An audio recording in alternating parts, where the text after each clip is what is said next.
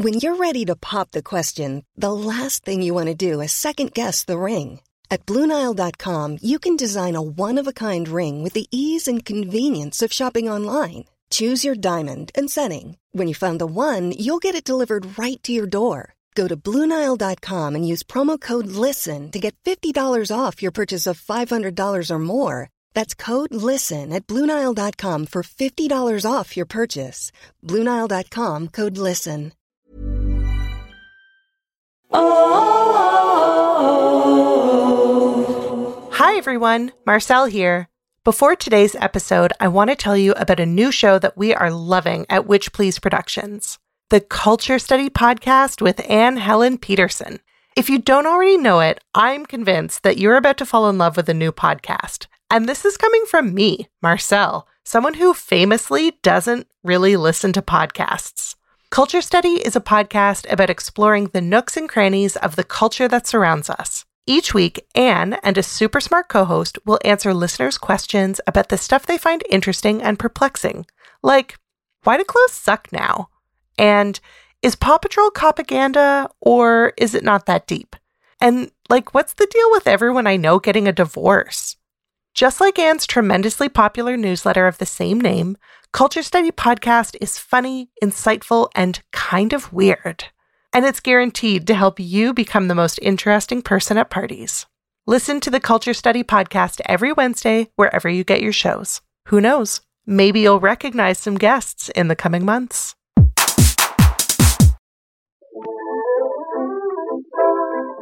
Hello and welcome to Witch Please, a fortnightly podcast about the Harry Potter world. I'm Hannah McGregor. And I'm Marcelle Kosman. And just when you thought we were done changing up the format, we're changing it up again. We just really love a new segment, you know?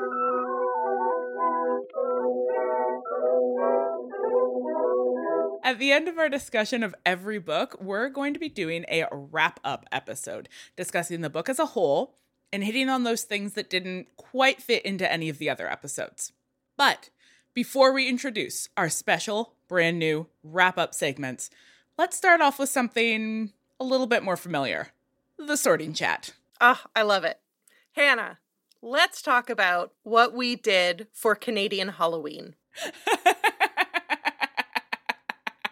So the reason why it says what we did for Canadian Halloween in the script notes is because as we were discussing what we were going to touch on in the sorting chat, Marcelle said we should talk about what we did on Halloween, and our delightful producer asked if Canadians have a different Halloween like we do a different Thanksgiving, which is my favorite idea in the entire world.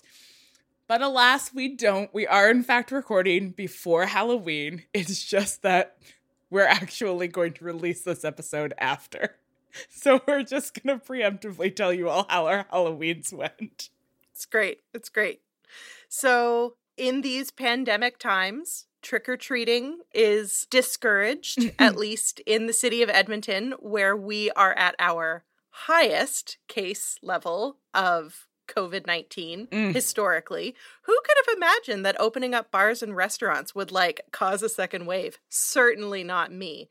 Anyway, so this year will be the first year since Elliot was born that we do not go trick or treating. And I personally am not interested in giving out candy. The intensity of the panic attack I would experience if during this pandemic a bunch of strangers started showing up at my front door, ringing my doorbell, putting their grubby, plague ridden hands out to receive candy. You know who notoriously has like A plus hygiene? Children. Yeah, absolutely. Absolutely. the cleanest of all humans.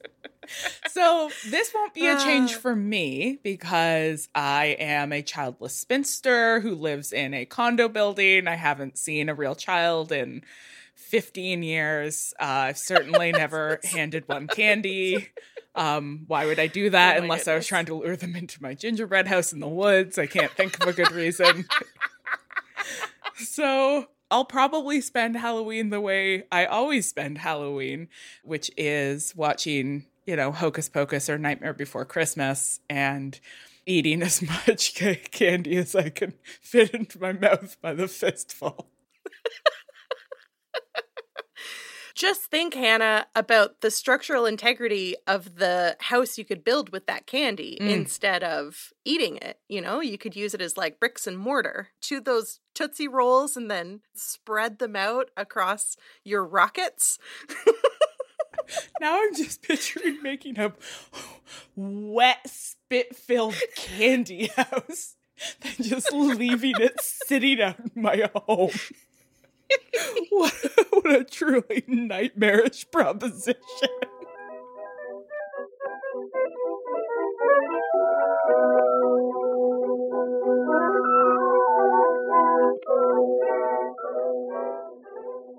We're concluding our analysis of book one in true comedic form with a wedding. Hooray! For this episode, we have something old, something new, something borrowed, and something blue. We also have questions going forward, as all newlyweds should. First up, something old. By popular request, it's Granger Danger. So, Marcelle, I would like to have a conversation about Hermione Granger, a character who we haven't really talked about that much in our discussion of this book so far. It's true. She's a she's a bit of a wild card for us this time around. She is indeed. And I think there's a, an interesting reason why you and I have historically struggled with Hermione in this book. And it's because in this book, for the majority of the text, she is either absent or deeply annoying. Yeah, yeah. And you and I have tended to read the degree to which Hermione is annoying as a sign of mm, Harry's unreliability as a narrator, combined with his internalized misogyny in reaction to girls who talk a lot. And this is sort of a point I've seen brought up in the fandom here and there. What I'm wondering is is if we do Hermione, not you and I in particular, but readers in general, if we do Hermione a disservice by wanting her to be perfect all the time by placing so much of a burden of being like the girl on her that we need her to be the best at everything, a hero constantly, uh, somebody who is always on, you know, the right side of history. And if there are these moments in the text where she is like not great, we sort of figure out an excuse to be to be like, no, no, it's the book that is wrong. yeah, I hear that.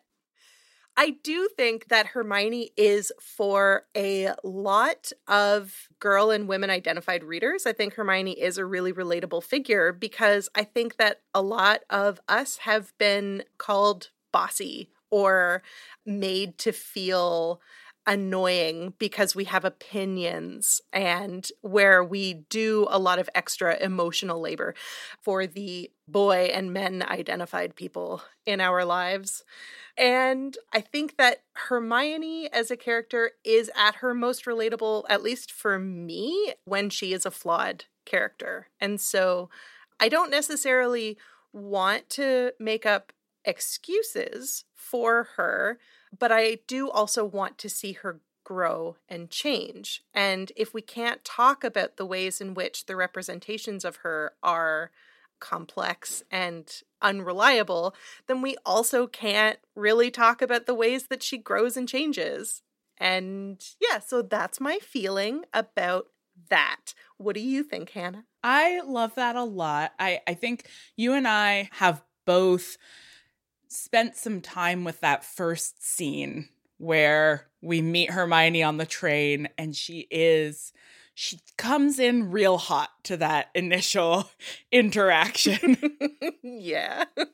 she has not come here to make friends. She has come here to win is the vibe we get from 11 year old Hermione. Yeah. And we have talked about how you can unpack that as being related to the anxiety of being a muggle born, entering into mm-hmm. this environment for the first time, the different ways in which we can see children react to this deep unfamiliarity to just be placed unsupervised on a train at 11 years old and then sent into the wilderness to undergo a series of tasks that nobody at any point has explained to you with any detail.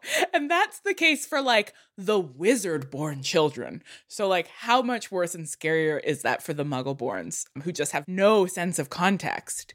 And uh, at the same time, as I was rereading this time around that first encounter where Hermione comes in and is like, mm, show me some magic. Pretty bad. Um, a bit much. But like, is she more obnoxious than Fred and George Yeah. in that first scene? Where Yeah. they're like, all right, show us your scar. Cool, we're out. Yeah. Right? Like lots of people are coming in pretty hot to a lot of different interactions, but she's the one who is labeled like unbearable bossy girl, Mm-hmm. right? Mhm. And and I Yeah. do also very powerfully relate to this. Like I Mhm. am myself a irredeemable Hermione in the sense of my profound, ingrained bossiness. Like my nickname in Edmonton with our friends was Dr. Mom Boss. yeah. I'm so fucking bossy. people just had to be like, hey, Hannah, for 30 seconds, could you stop maybe trying to manage every situation? and I was like, fine, but you're going to do it wrong. and that is the thing I still I work so hard on being somebody who like lets go of the desire to be in control, Mhm. asks for help more, has more trust in other people. It is a challenge for me because my response to stress is always to be like, I'll just control it. Don't Mhm. worry, everybody, it's fine. I'll pack a tiny magical purse full of tents and changes of clothes. Everybody's gonna be okay. And you know that if you don't pack your tiny purse, your ding dong friends aren't going to have any clothes to wear because they're not going to do it. like, I have such clear and anxiety inducing memories of being in high school and knowing that if I didn't go to school on that day because I was sick, that that group project that I was working on wasn't going to get done even though there were four other people in the group. And you know what happened 100% of the time when I was sick and I had some kind of group responsibility? Guess what? Can you guess? Didn't get done. No, it never got done. Not once, not ever. Okay, also, so I just want to throw in there that a mutual friend of ours referred to me as being a Britta type from community. And you know what? This friend wasn't wrong. I absolutely historically have been a Britta type, and Britta is a Hermione type. These are the same type. They are, I would say, white women with strong opinions who need to do some learning, but also know things. so, like, Yeah. you know, it's complicated. Yeah, Ugh. it is complicated and, and a conversation I'd like us to return to as the series progresses and as we get more Hermione is particularly this question of reading Hermione as a white feminist versus reading Hermione as a woman of color. Because I know for a lot of readers and for a lot of fans, they read Hermione as a woman of color or they read Hermione as black. And I think how we are reading Hermione informs how we think about her bossiness about her her later sometimes mishandled political allegiances you know i, I think that there's going to be some interesting stuff to keep unpacking as we uh, as we return to this beloved but sometimes fraught character Just like our own youths, you know? Oh, oh, if we can if we can read Hermione with the tenderness and gentleness that we would like to treat our own childhood selves, that would be that would be good. Great. Let's let's do that.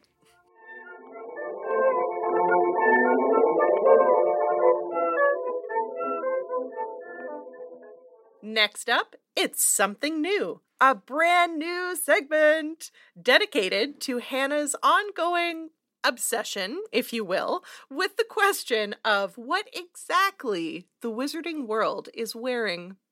Welcome to the Luke book.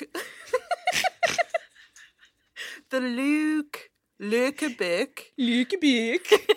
Fun fact the word lux comes from Latin and its archaic form is lux. Less fun fact though, lux refers to the measurement of light and not to be confused with lux, as in fancy shit, which is a confusion that I experienced when coming up with the title for this segment. so, there's two things I want to talk about in this segment. First thing, Mm-hmm. I would like to briefly introduce new listeners to my personal textual crusade to find all available evidence to support the fact that the wizards at Hogwarts are not wearing trousers under their robes, despite how their uniforms are represented in the movies. Mhm. I have found two additional vital pieces of evidence to support my hypothesis. One is the scene where Harry goes to get fitted for his robes, Mm-hmm. and Madame Malkin slips a long robe over his head and begins to pin it to the right length. If it was a robe that opened at the front that you wore over a school uniform as it's Mm. represented in the movies, then it would have put it on like a jacket. You don't put something over somebody's head unless it is a single garment without an opening. I, I, So, I see. I see. This is Mhm. compelling. Yes. Yeah. Second piece of evidence when Harry stumbles across Snape and Filch bandaging up Snape's injured leg, he sees Snape holding his robes above his knees, and one of his legs is bloody and mangled. There's no trouser. There's no trouser there. He's holding his robes above his knees, and you can see his legs. There's no trousers under those robes. I really truly feel discomforted by the idea of Snape's like naked legs. As you should. I don't know why. I don't know why it's specifically Snape, but there's something about the idea of him holding his robes over his knees where like if I were Snape and Harry stumbled across me in such a compromising position, I would be like get away. Get away. 50 50 points from Gryffindor. He is. He's so mad. Yeah, rightly so. This is naked leg. It's it's a vulnerable experience. However, more than dedicating this entire segment to uh, hashtag Robegate, which is obviously something I'll never ever let go, you will pry it from my cold dead hands. I actually would like to talk about the aesthetics of the wizarding world and the way in which wizards are described as these kinds of like aberrant figures due to the way in which they are dressed. Because the most description that we have of the way that wizards dress is in the first chapter when Vernon Dursley starts encountering wizards who are sort of emerging more than they usually would because Voldemort has been defeated and people are out on the streets celebrating. And the way that he marks them as being, you know, other, one, they are wearing cloaks. How dare they? But two, and even more interestingly to me, is that they are men dressed in colorful clothing. Mm. One of them is described as being dressed in a bright green cloak, one of Mhm. them is wearing a violet cloak, and he is freaked out Mhm. by the presence of men wearing colors. Mhm. And so I began to think about a iconic figure in the history of men's fashion, Beau Brummel.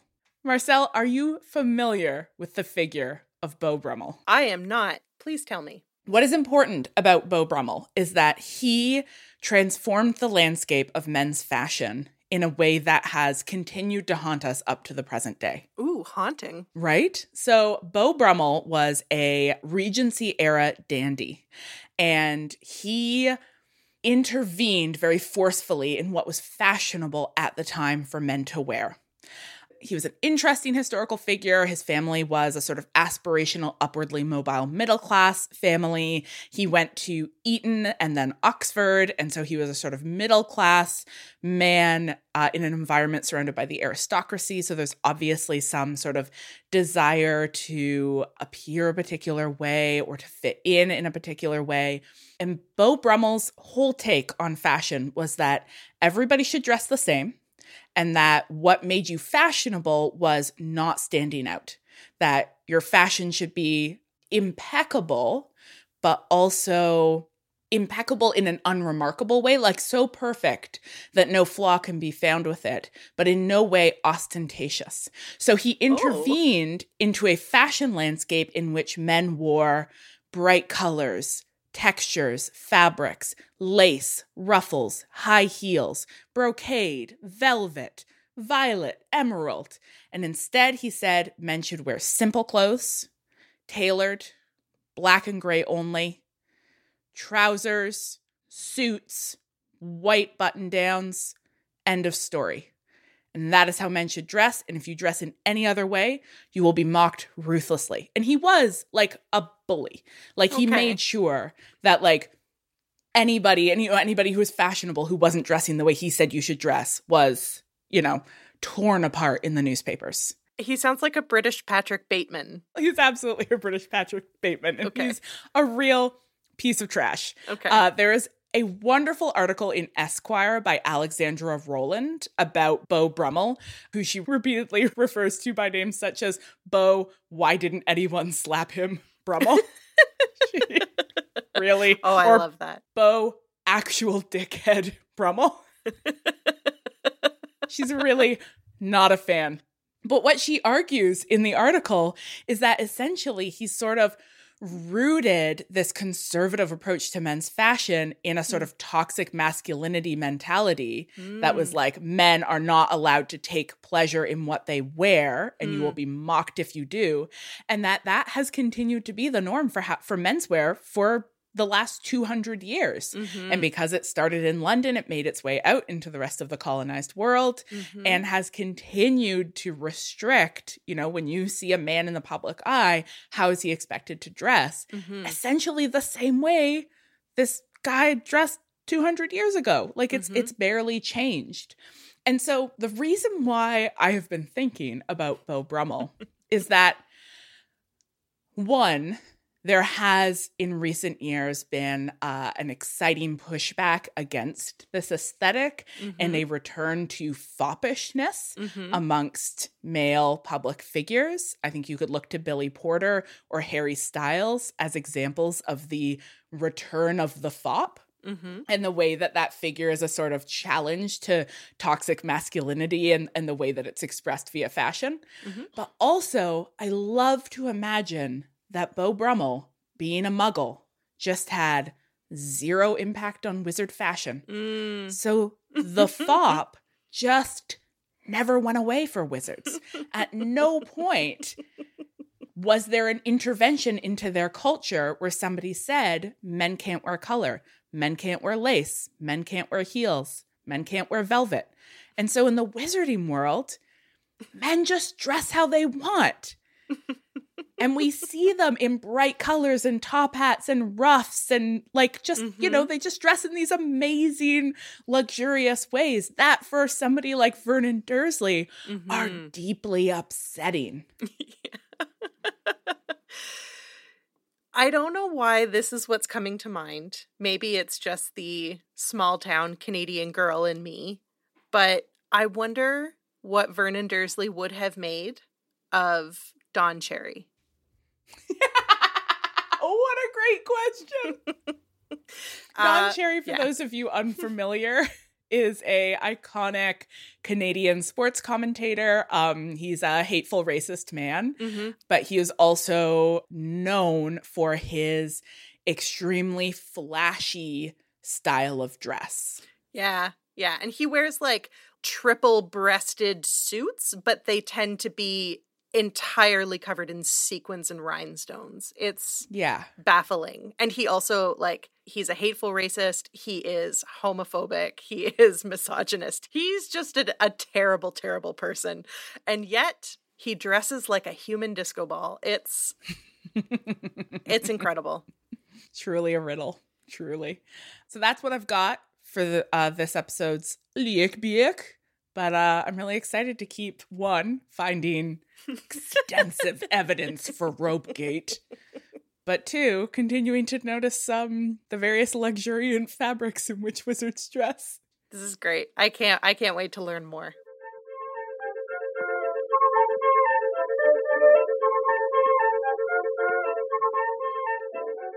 This third segment is something borrowed specifically borrowed from fellow Not Sorry Productions podcast, Twilight in Quarantine, where they like to talk about, you know, something cool they've noticed in every episode. This segment is called Orchideus, Mm-hmm. and I don't know why, so I'll let Marcelle explain. okay, all right. So, Orchideus is the spell that Ollivander uses to test someone's wand in book four. I can't remember whose. And I thought it was a good title because the spell makes a bouquet of flowers burst out of the end of your wand, which is super cool. And also, it's a spell that I never noticed until Google searching, quote, random Harry Potter spells, unquote, uh, trying to find a title for this segment. So I think this is a good name for the segment where we touch on cool, lovely things we noticed the first time around in this reading. Yes. So this was a challenge for this particular book because book one is short. And after having done five episodes on it, there weren't a ton of details I hadn't noticed. But there were a couple of things that stood out to me as I was revisiting this book for the final time in my life. and one of those things is just it's a passing reference. It's the chapter about winter arriving. And, you know, there's feet of snow on the Hogwarts grounds and there's storms raging around the castle. And just in passing, it mentions the fact that any owls that manage to make their way through the storm have to be nursed back to health by Hagrid before they can be sent out again. And I assume that he brings them to his cottage and that, you know, in the winter, you make your way across the snowy grounds and you come into Hagrid's cottage and it's warm in there and it always smells a little bit like wet dog and there's a fire burning and then there's just some like a few owls just sort of sitting on various pieces of furniture maybe with a bandage wrapped around their wing just slowly being nursed back to health by this tender giant whose like hand is the size of all of them. Mm-hmm. And that made me, as I was reading back through and then just trying to pay closer attention to Hagrid, I was thinking about all the moments when we see him do things, like, for example, physically carrying the Christmas trees into the Great Mhm. Hall for their Christmas celebration. We see him doing these things physically, manually, that could be accomplished with magic, that could easily be done by any one of the professors at the school. And I like to think that Hagrid takes pleasure in these kinds of activities because he loves Hogwarts so much Mm-hmm. and he loves he loves to carry a tree into the great hall right he loves to be the one who is responsible for bringing the christmas trees into the great hall that the labor we see Hagrid engaging in is labor that is motivated by his love and care for this place that is his home and that has been his home for his entire adult life. But I love him, is what I'm saying. I think that's really beautiful, Hannah.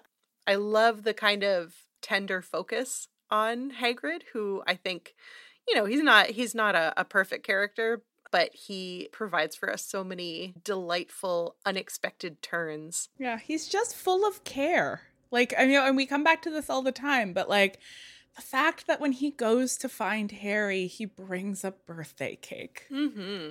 Like, Yeah. It's beautiful. It is beautiful that he took the time to make a birthday cake. He didn't Yeah. even buy it, he made it. it's probably bad. I think he's bad at baking. yeah, he's a, he's a lovely man. Lovely. It's lovely. Um, tell me about a thing you noticed this time.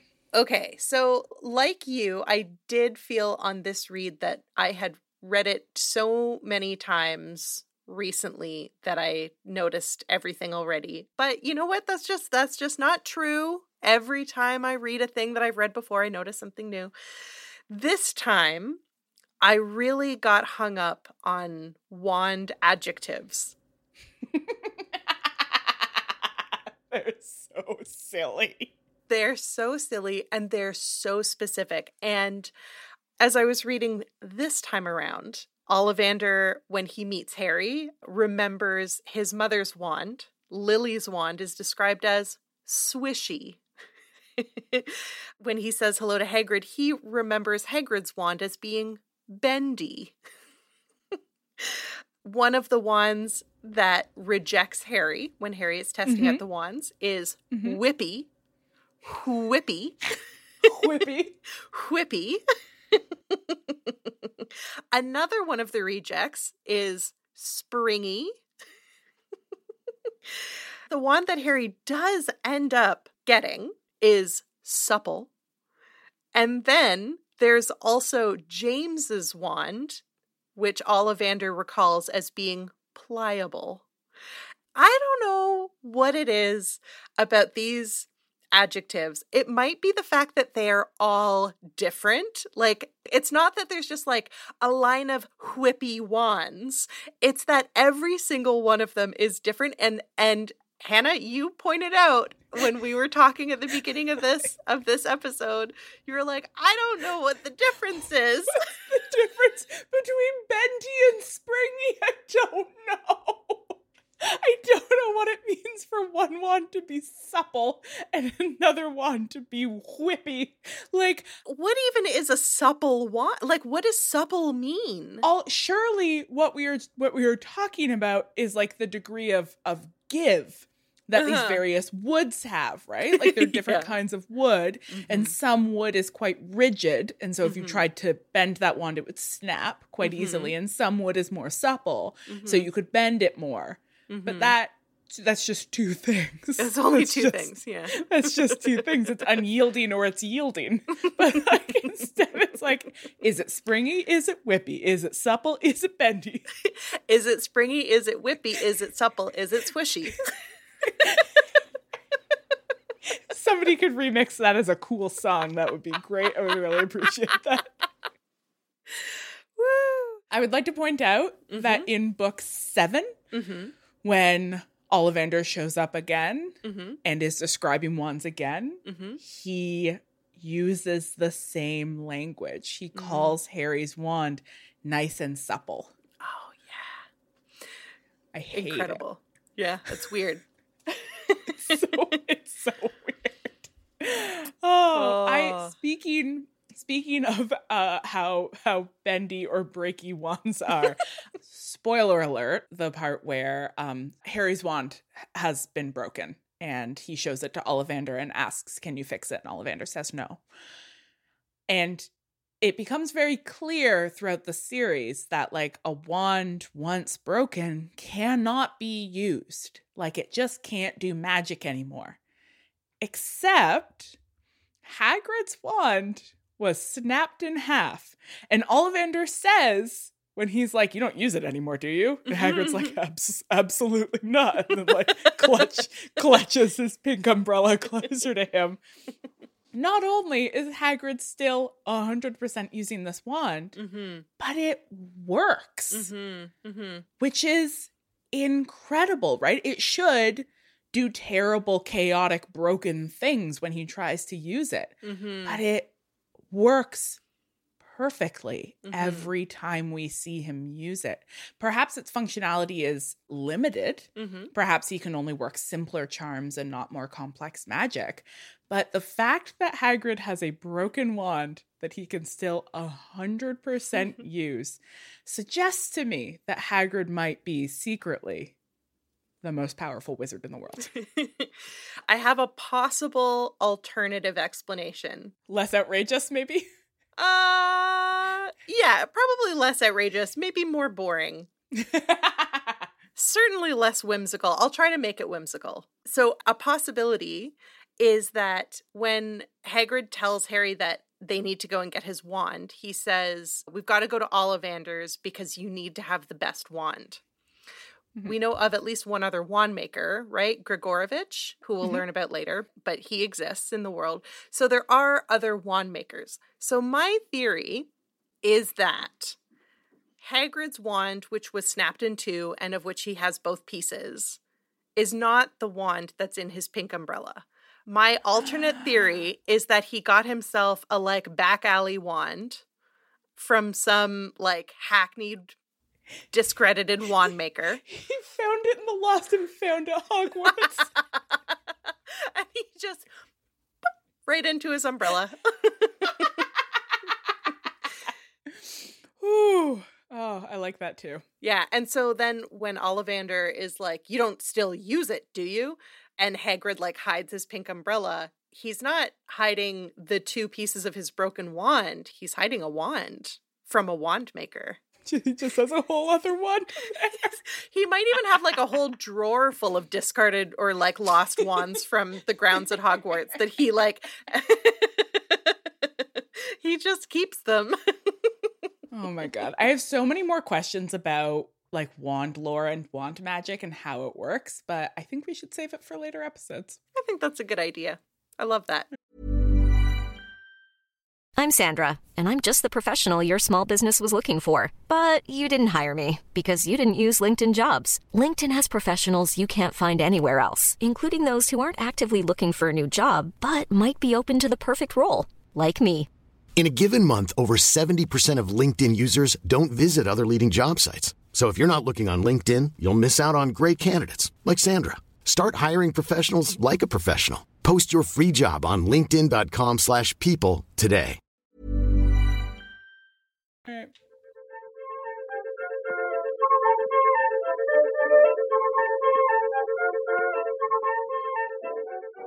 Finally, we've got something blue. It's time for devastating fun facts in which I, by popular demand, share some fun facts about Hogwarts students and staff not mentioned in the books because these things were not part of Harry's journey. All right. Oh, I'm I'm ready. The last time you listed some of these facts they made me cry. So I am braced. Okay. Fun facts. Book 1. Fun fact Dumbledore used to smoke, and when he quit, he decided to turn his cigarette lighter into a quote unquote put outer, later called a deluminator, so that he would have a reason to keep it because he liked it. That is fun. fun fact there is a time lag of at least 12 hours. I think it might even be like 16 to 20 between James and Lily Potter's deaths and when Hagrid delivers baby Harry to Privet Drive. It's a full day. What happened during those hours? Here's one thing. After Voldemort's curse rebounds and destroys a chunk of the house, neighbors can hear Harry crying from his crib, but without a dark mark over the house, no one knows that Voldemort has gone, and so no one goes near the house for quite some time after the explosion. Harry eventually soothes himself, and as he looks up into the night sky through the hole in his bedroom, he sings Twinkle, Twinkle, Little Star until he falls asleep. Fun fact Mrs. Figg loves it when Harry visits and looks forward to Dudley's birthday for weeks, knowing that she'll have company. When Harry was in grade two, Mrs. Figg asked Petunia for one of Harry's school pictures to put on her mantle, but Petunia scoffed at the idea that they would ever buy school pictures for Harry, and so Mrs. Figg never asked again. No, Why are you doing this to me? Have I found my genre? He's just literally weeping. I've got more. okay, fun fact. The station guard, who is irritable with Harry at King's Cross, was having a really bad morning. Moments after Harry meets the Weasleys and crosses the barrier, the guard turns around and tries to find the small boy that he accused of wasting his time. When he can't, he assumes that someone else has played a joke on the child, and he hopes that whoever it was thinks twice before teasing that poor kid again. okay, that one was comforting because I found it distressing on this reread how mean that guard was. Yeah to a child. I know. Like an 11 year old child who's like. An unsupervised child alone at a train station. yeah, with a trunk. Fun fact Peeves the poltergeist is right handed. Checks out. Fun fact the carpet covering the Slytherin common room is patterned with smiling cauldrons. Fun fact The Ravenclaw common room smells wonderfully of jasmine. Hmm. Fun fact the Hufflepuff common room smells wonderfully of lilacs. Fun fact the Gryffindor common room smells a bit like singed hair, but after the Weasley twins piece out in book five, it will start to smell like beeswax again. Okay, this is the last one. All right, I'm ready. Fun fact Mrs. Norris was once a witch married to a wizard named Mr. Norris. She met and fell in love with Argus Filch and tried to divorce her jealous husband. Mr. Norris, a truly terrible man, cursed her by turning into the one thing Filch could not stand to be around a cat.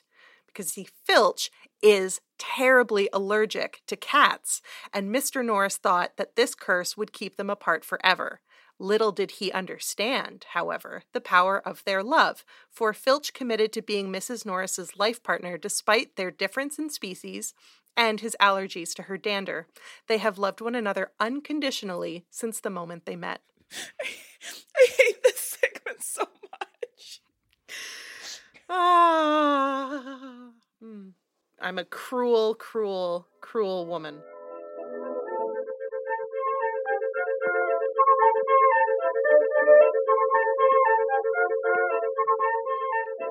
Before we close the literal book on Harry Potter and the Philosopher's Stone, we want to end with some questions and concerns we plan to keep in mind going forward. So, this is just an opportunity for us to sort of mm, put pins in some Mhm. things we'd like to come back to or to keep thinking about. And one that unfolded both via email and via Twitter for me were some really interesting questions about the Weasleys and class. In response to the class episode, a number of people suggested, in part based on evidence from later books, that the Weasleys might actually, instead of being a sort of working class agrarian family, might instead be sort of shabby aristocracy, impoverished gentry, a sort of once proud and noble household that, through the decisions that the current generation have made, including their political allegiances, you know, away from Voldemort and the Malfoys and these other sort of pureblood families that have accrued a lot of wealth, you know, has resulted in them sort of losing some of their wealth or their class status. And I think there's, you know, some interesting possible textual evidence we might find for this hypothesis going forward if we pay attention to it.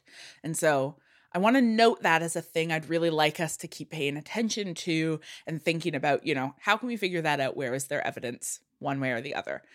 The other really interesting note we got an email from friend of the podcast, Rochelle. And so here's what she says. I'm just going to quote this briefly. She says, after having lived in the UK for a while, and in particular after having spent a lot of time in the Cotswolds countryside for work, to me, the Potters now very much read as an upper middle class to upper class Oxfordshire family. They live in a small cottage, but they live in what I read as a desirable countryside village, which are extremely expensive places to have homes here in the UK. And in those areas, often a small cottage has a valuable social cachet associated with it. There is the desirable countryside and the less desirable countryside. I read the Weasleys as coming from farther north countryside, which is more remote, real estate is cheap and considered less valuable. And if people live there, it's seen less as an active choice and more a signifier of their lack of mobility or downward mobility. Really interesting stuff there that I think sort of complicates how we're reading the positions of the different characters. And so, as per usual, we always love it when people have perspectives that we lack on the books. And this is one like when we're thinking about the complexities of class and how they actually play out, like our outsider status to UK culture means we miss a lot of these signifiers, right? We've got the theory, but we don't necessarily have the class literacy that comes with actually being part of that culture. And so, yeah, I'm really interested in like continuing to ask questions about class and how it's being communicated to us as we keep reading the books. Yeah, wonderful.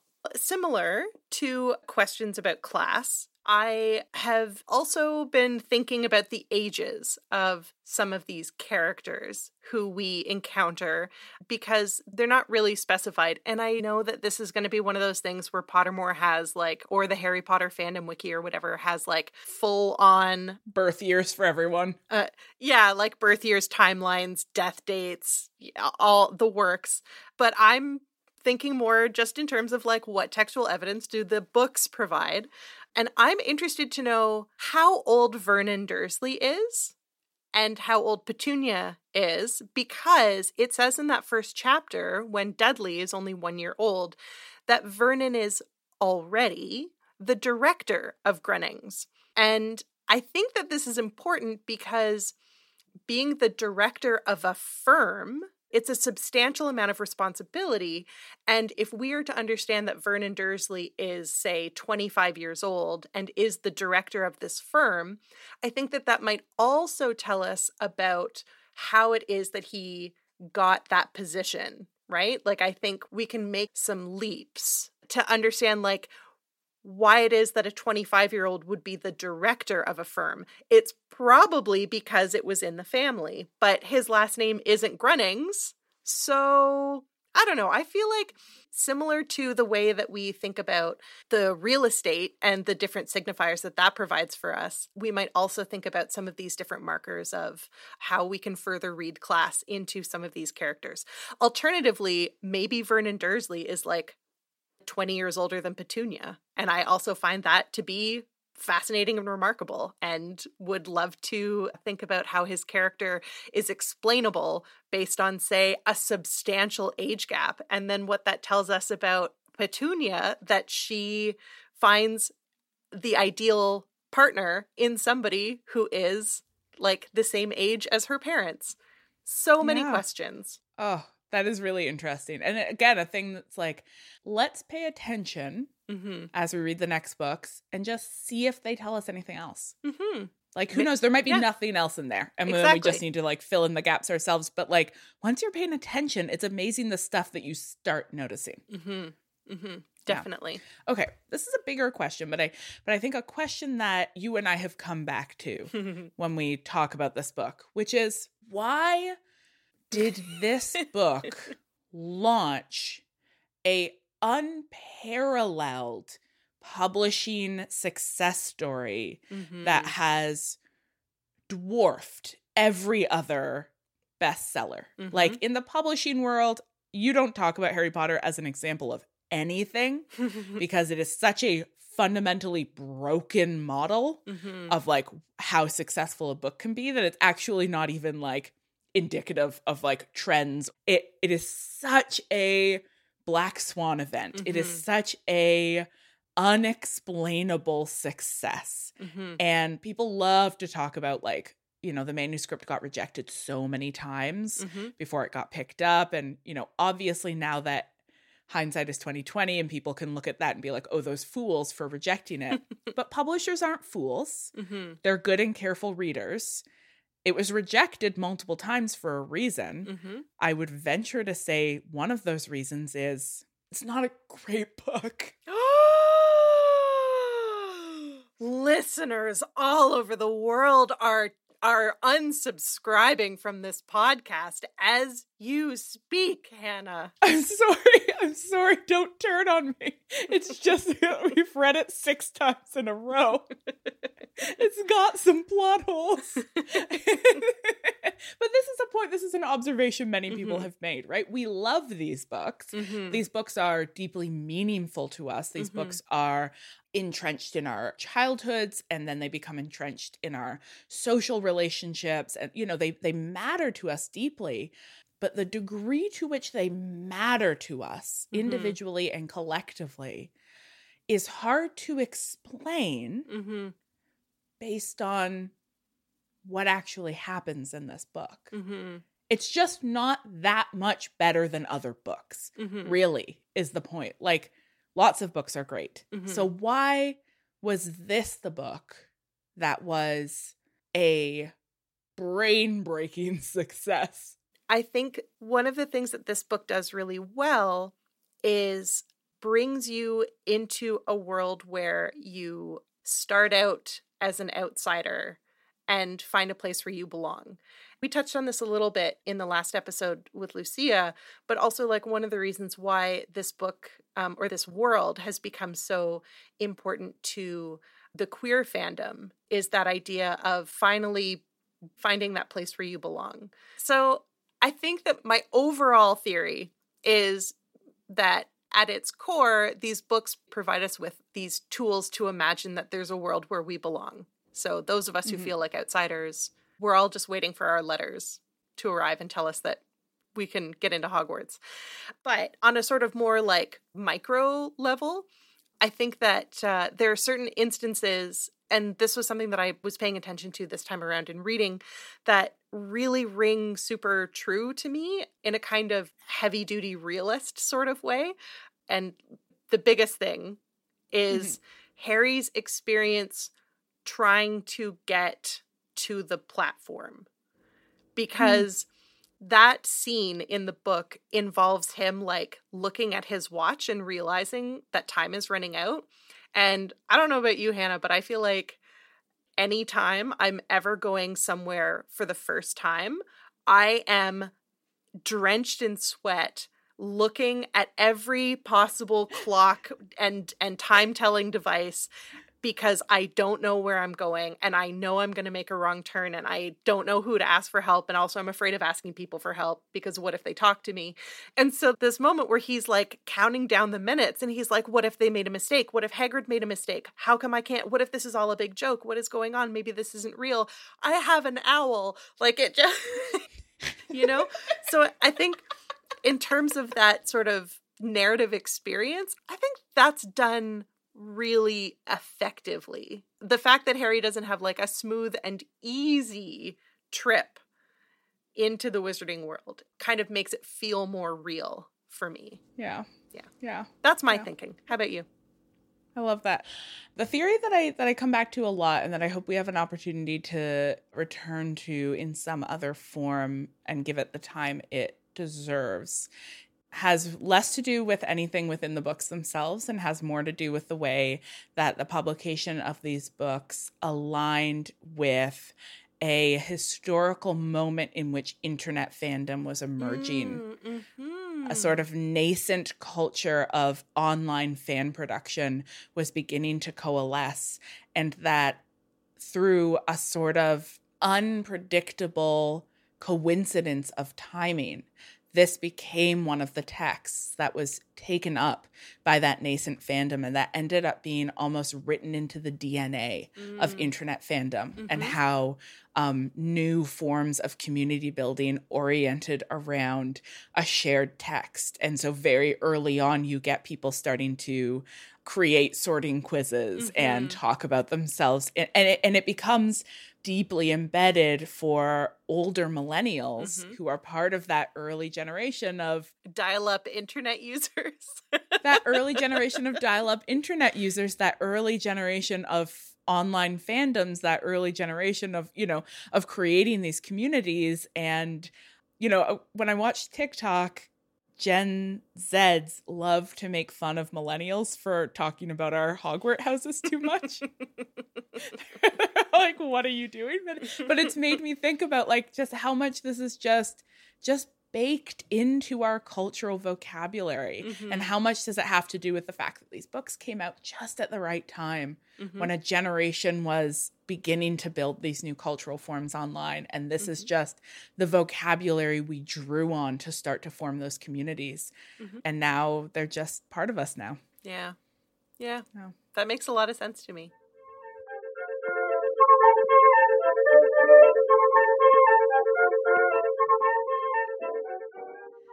Thank you, witches, for joining us for episode six of Witch Please. You can find the rest of our episodes by heading over to notsorryproductions.com or ohwitchplease.ca, or of course, wherever podcasts are found.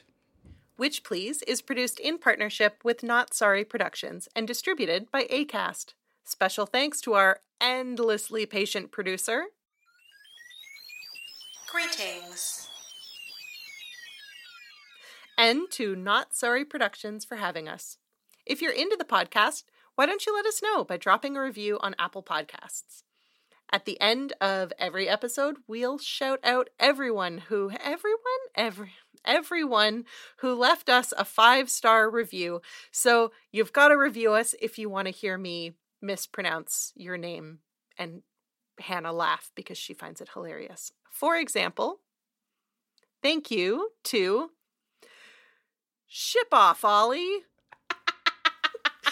Ship Off Ollie, Phoenix 1560, Granger Danger Designs, hmm, Sydney Slim, Anxious Enby, Theodore Julian, Dra- Drea, Drea 92, Drea 92, Alice Kitson, Alice Kitson, Lexon Pods, Ellie Drover, Soph Jars, Judy Per, mm, Judy, mm, you knew this was going to mess me up.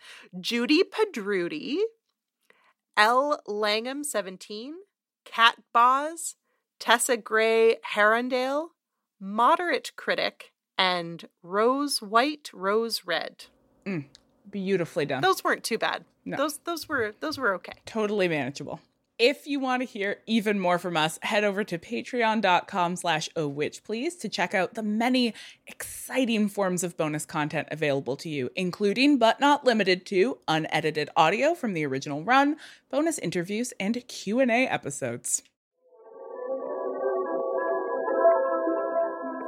On our next episode, we're beginning our discussion of Book Two Harry Potter and the Chamber of Secrets. But until then, Later, witches.